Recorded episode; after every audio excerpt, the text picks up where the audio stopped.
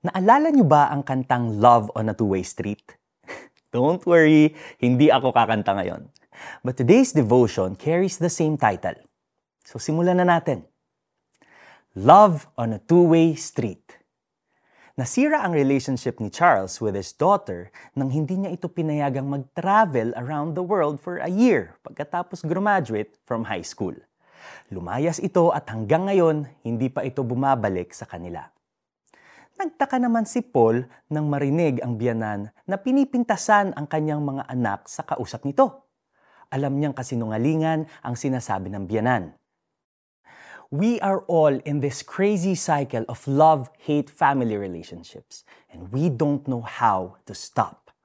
Pabata ng pabata ang mga pasaway ng mga anak at mukhang pagod at kulang naman sa oras si mommy at daddy to be around to guide them. We have less meaningful moments together kahit pagutom na gutom tayo sa pagmamahal. As a result, we end up punishing each other with impossible expectations and impenetrable emotional walls. Totoong we all need and want love. Pero ang pagbibigay ng pagmamahal ay parang isang two-way street. It goes both ways. Magulang man o anak, we should be committed to each other's well-being, ang magbigay halaga sa isa't isa in good times and in bad times. We shouldn't withhold love when strained moments come. Instead, let's be intentional in making things right in our relationships. Listening to advice, respecting one another rather than provoking one another, admitting our faults, and asking for forgiveness. That's love.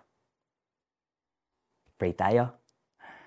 Panginoon, sorry. Sorry po for not understanding and embracing my responsibility as a member of my family.